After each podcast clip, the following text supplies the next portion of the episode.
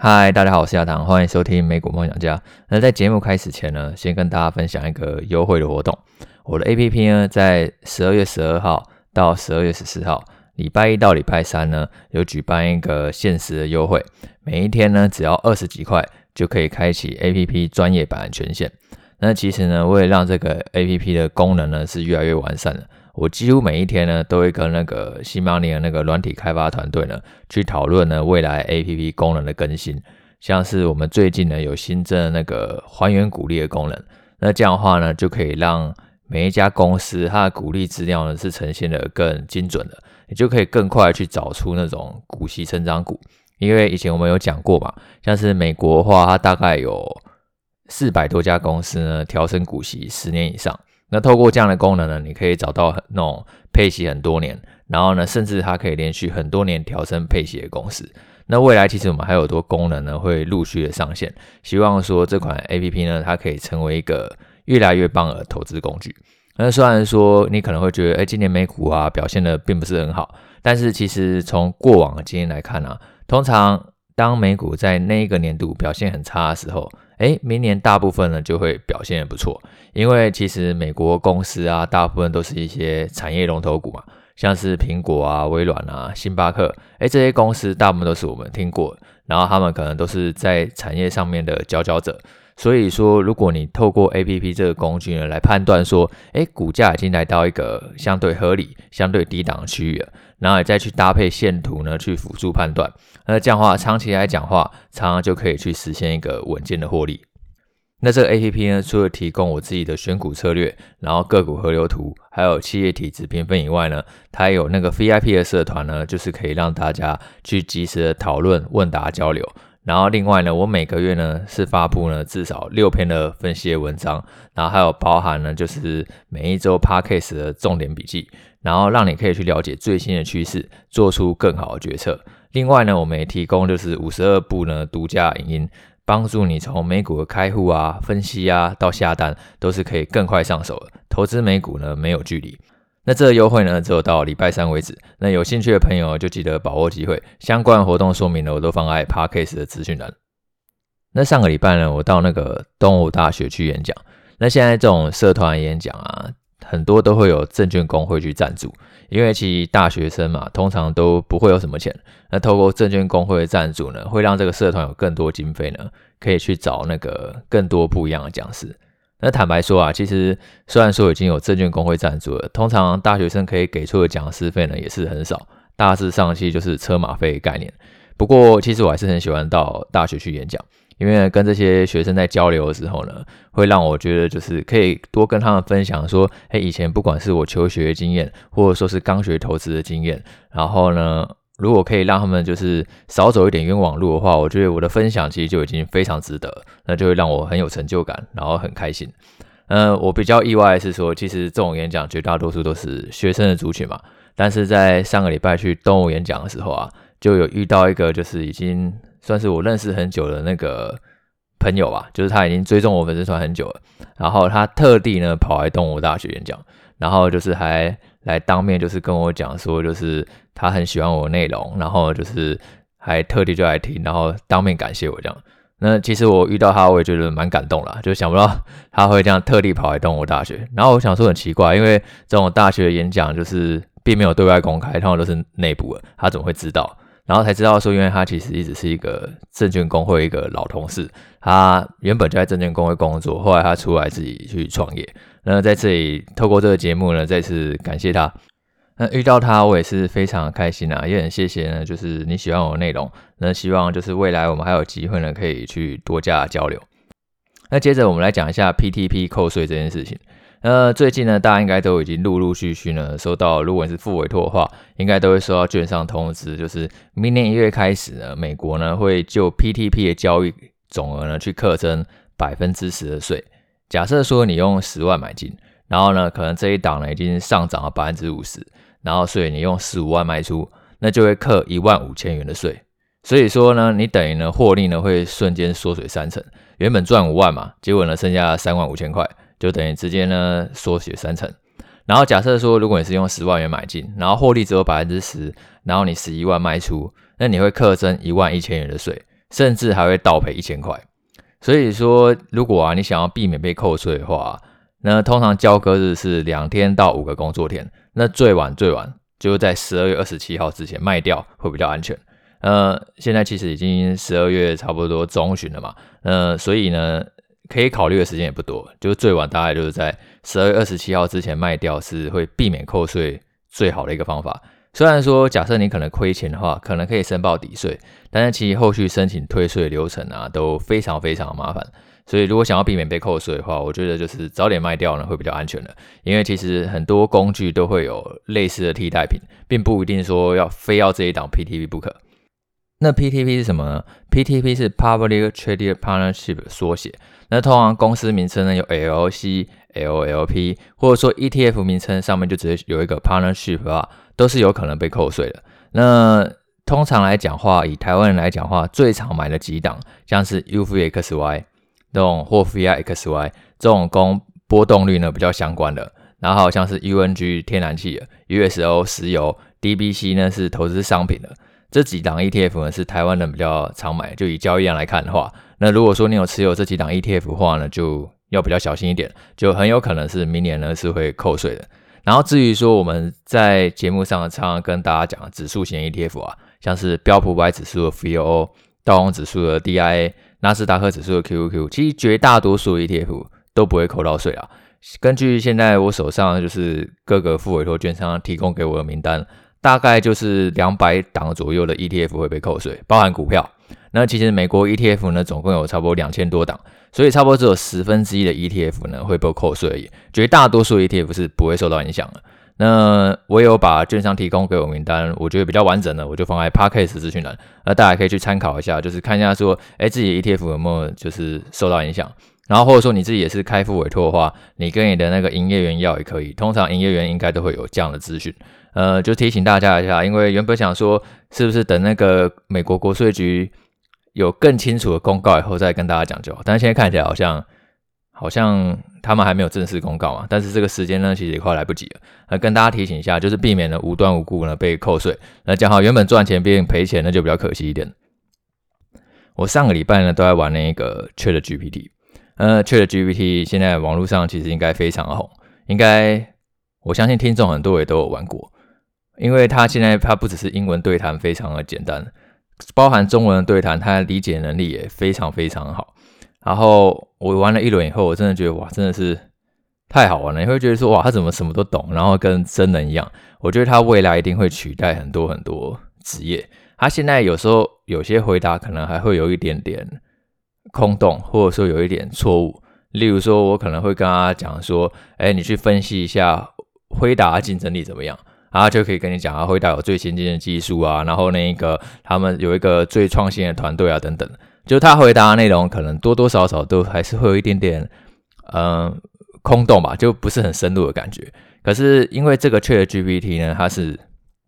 不能联网，它不能去浏览网络上最新的资讯，它那个资料只有未到二零二一年而已，所以呢，它最新的资讯呢是无法浏览的。可是光是这种封闭式的资讯系统啊，都可以让他去产出那么好、那么棒的答案的话，如果他以后一旦可以去开放了去抓网络上的资料，即时的联网的话，我觉得他的那个想象空间其实是非常非常大的。而且其实不限于投资啊，他几乎各个领域都可以回答，不管是感情的问题，然后或者说是那个呃投资，然后呢那个要么就是你生活上的问题，像是我前阵子不是说我们已经买了那个寒假的票。然后去那个东京迪士尼玩吗？然后我就直接问他说：“你帮我规划五天的东京自由行行程。”他就啪啪啪，他就给你列了一大堆。第一天你可以去东京浅草寺啊，第二天你可以去那个东京的晴空塔，类似这样，他就写的巨细靡遗。然后我就可以再接着问他：“那你觉得住哪里比较好呢？”他就跟你讲，他就开始分析给你听。我觉得住在东京还有新宿呢是最方便的地方，因为离这些地点呢都特别的远。就它可以帮你节省非常非常多的时间。就我在使用这个服务的时候，我觉得是非常兴奋的。就我觉得我们人类啊，就是在收集资讯还有利用资讯这一块，真的是不断在进步。我不知道大家有没有听过雅虎奇摩知识家这个东西？这应该是在我们那个高中还是大学的时候，还算是比较红的服务吧。就假设跟我一样，就是有一定年纪，应该都听过雅虎奇摩知识家。以前我们要在网络上刚解决问题的时候，我们就会透过雅虎奇摩知识家嘛，问了一大堆问题，然后说什么最多给二十点，然后就等人来回。运气好，可能很快就有人来回了；运气不好，可能根本没有人来回。然后就算有人回，他回的也不一定是对的。这个是以前非常那个传统的收集资讯的方法，人家也不一定真的知道百分百答案。然后后来进化到了差不多有 Google 嘛，Google 在二零零四年出现的，但是真的就是。我觉得在台湾很快速的普及的话，差不多至少也是二零一零年左右的事情了。然后那时候透过 Google 才发现，哇，这 Google 真的超方便，你只要把 Google 丢进去，然后它就会列出一大堆有关的搜寻结果，整个找资料都很方便了。包含你现在不管是用地图，然后或者说是你要买东西，或者说你要做任何事情，你都会先丢 Google 嘛，看一下人家其他人的评价。那 ChatGPT 是什么？ChatGPT 它比 Google 更方便一个点是说，这个 AI 它就直接跟你讲一个答案。你甚至就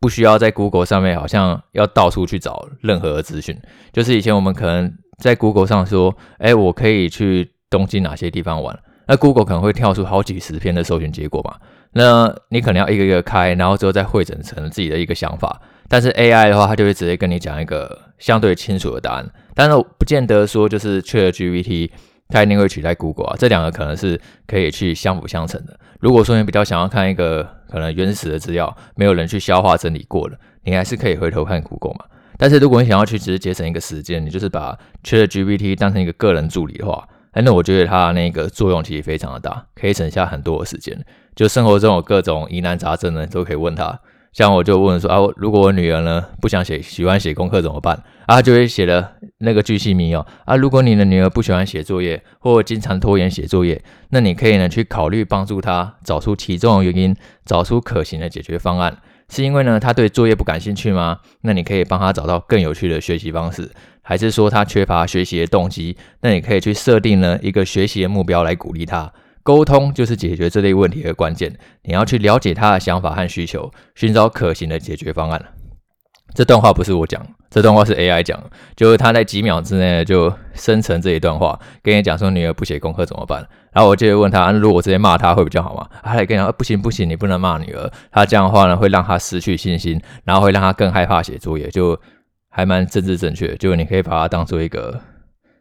真人在对话，他真的几乎什么都知道。然后我觉得 ChatGPT 最快可以取代，应该就是那种文字客服吧。就一旦说 ChatGPT 它可以跟就是公司内部那些产品应用的，还有客户端的资料去结合的话，其实他要去那个学习真人客服的问答，应该是非常非常快速的。那其实这个 ChatGPT 让我想起当年就是我刚拿到智慧型手机那种兴奋感。智慧型手机。大幅度的普及，差不多就是我大学刚毕业的时候，二零一零年的时候拥有人生第一台智慧型手机。那时候我就觉得哇，这手机真的超好玩，就是你只要用手机，你就可以去上网，然后呢，可以去导航，然后可以去拍照，就有一这台智慧型手机就搞定了。那现在这个 ChatGPT 出来，让我觉得人类生产力好像又要大幅度的提升了。就虽然说 AI 它可能会取代很多低阶的工作。就我已经可以想象的说，就是我女儿长大以后呢，可能她很多作业都是用 AI 完成的。诶，AI，你帮我写一篇五百字的国文分析报告，然后你要里面要包含哪些关键字，我女儿就直接跟 AI 这样讲就好了。那我觉得这样其实也没有比较不好。如果说这个作业是 AI 可以完成的，就代表说这个作业更不需要人来来出来想嘛。我们人类可以去想更复杂的问题。然后呢，如果说那个老师他出的作业连 AI 都能写的话，就代表这个作业也不重要啊。老师出的作业应该是要真正就是可以去考验我们那个，就是需要由人类来出手了。就以后人类的生产力可能又会大幅度的提升了。二零一零年智慧型手机，那也许差不多二零二五年到二零三零年这段时间，这 ChatGPT 横空出世以后，应该会更有类似更多的范例。那以后应该就是我觉得会是一个更好玩的世界吧。那稍微讲一下这一半的美股。那其实这一半美股大家就在等两件事情。我们上一集有讲过嘛，就今天呢会有那个 CPI，然后呢明天呢会有联准会利率决议。那其实这两件事情呢都会去考验美股年终的行情。CPI 的话其实就不用讲嘛，今年一整年大家都在关心那个 CPI，就看说这个通膨呢是不是真的能够持续的下降。然后利率决议的话，在这一次十二月联准会利率决议呢，它还会去试出明年的利率指引。那这个其实大家会更关注，就是因为之前鲍尔就讲说，这个十二月试出的利率指引啊，只会比那个九月的预测略高一点。那略高一点是高多少？那这一次利率决议呢，就可以看得出来。那我觉得从最近的股票还有债券的走势来看的话，应该大家都会觉得说，哎，债券的表现是比股票还要来得好了。好比说，像我们曾经举过那个美国二十年期公债 ETF TLT，哎，它最近的价格上涨其实算是还蛮持续的，就是在持续的大涨。那债券价格持续的大涨，就代表说这个值率呢是在下降，就是市场已经在预期说这一个。联准会那个利率的高峰其实是维持不会太久，它的长期利率可能会下滑，所以才造成这个 TLT 持续的大涨。可是大家一定有发现说，虽然说这个 TLT 持续的大涨，但是诶股票却没有跟着在上涨，比较像是一个在那个持续整理一个阶段。那其实这有很多说法，有人说就是 TLT 持续大涨，然后股票却没有涨的话，那其实就代表说。预含说，大家会认为，哎，未来可能要出现经济衰退，联准会它可能明年开始很快就会转向去降息，然后所以再造成说这 TLT 等于领先反应了，然后代表说它未来会经济衰退。那我们有讲过啊，未来到底会不会经济衰退？我们不是那一个预言家，我没有办法跟大家讲说到底会不会经济衰退。但是我觉得比较合理的做法就是，你在股票合理的时候呢，你去分批的布局，然后呢，债券的话，我们之前有提过，现在它。之前债券殖利率那么高的时候，其实也是很有吸引力的。然后你同时去布局债券的话，我觉得也有机会达到一个就是资产呢互相平衡波动一个效果。如果说明年真的经济衰退出现了，就最坏的剧本，假如明年经济衰退真的出现了，然后股票因为企业获利又再度的下跌，然后可能甚至又再度的破底，那 TLT 它。我觉得也不太容易会再破底了，因为其实过往几次啊，当联准会应对经济衰退的时候，它几乎无可避免的最终还是要降息，那这个对于 TLT 呢就会相对有利。那以前去年利率很低的时候，你进去买债券，那就很没意思嘛，因为那时候债券根本没有什么配息。但是现在债券的利率已经拉高起来了，然后甚至你还有机会呢，就是不仅赚到配息，还有机会赚到联准会转为降息，然后因此上涨一个价差。然后股票的话呢，就如果说明年就是可能企业获利还是持稳，甚至股票会跟着上涨，然后最坏的情况就是，哎，股票跌，但是债券还是上涨。我觉得债券算是一个进可攻退可守的一个选择吧，就是它算是可以保护你，就是经济衰退的资产。什么时候债券会跌？就是明年联准会它就硬要就是持续疯狂的升息，就甚至经济衰退它也在继续升息，这是。这样的话，这种状况的话，就可能这股票、债券都会像今年一样股债双杀，就会连续两年都在股债双杀。但是你要连续两年出现股债双杀的几率，我觉得现在看起来的话还是太低太低了。甚至经济衰退发生，然后导致股票跌，然后债券涨的这个剧本，都比股债双杀剧本发生的可能性呢还要来得高。好，那今天就这样，我们下次见，拜拜。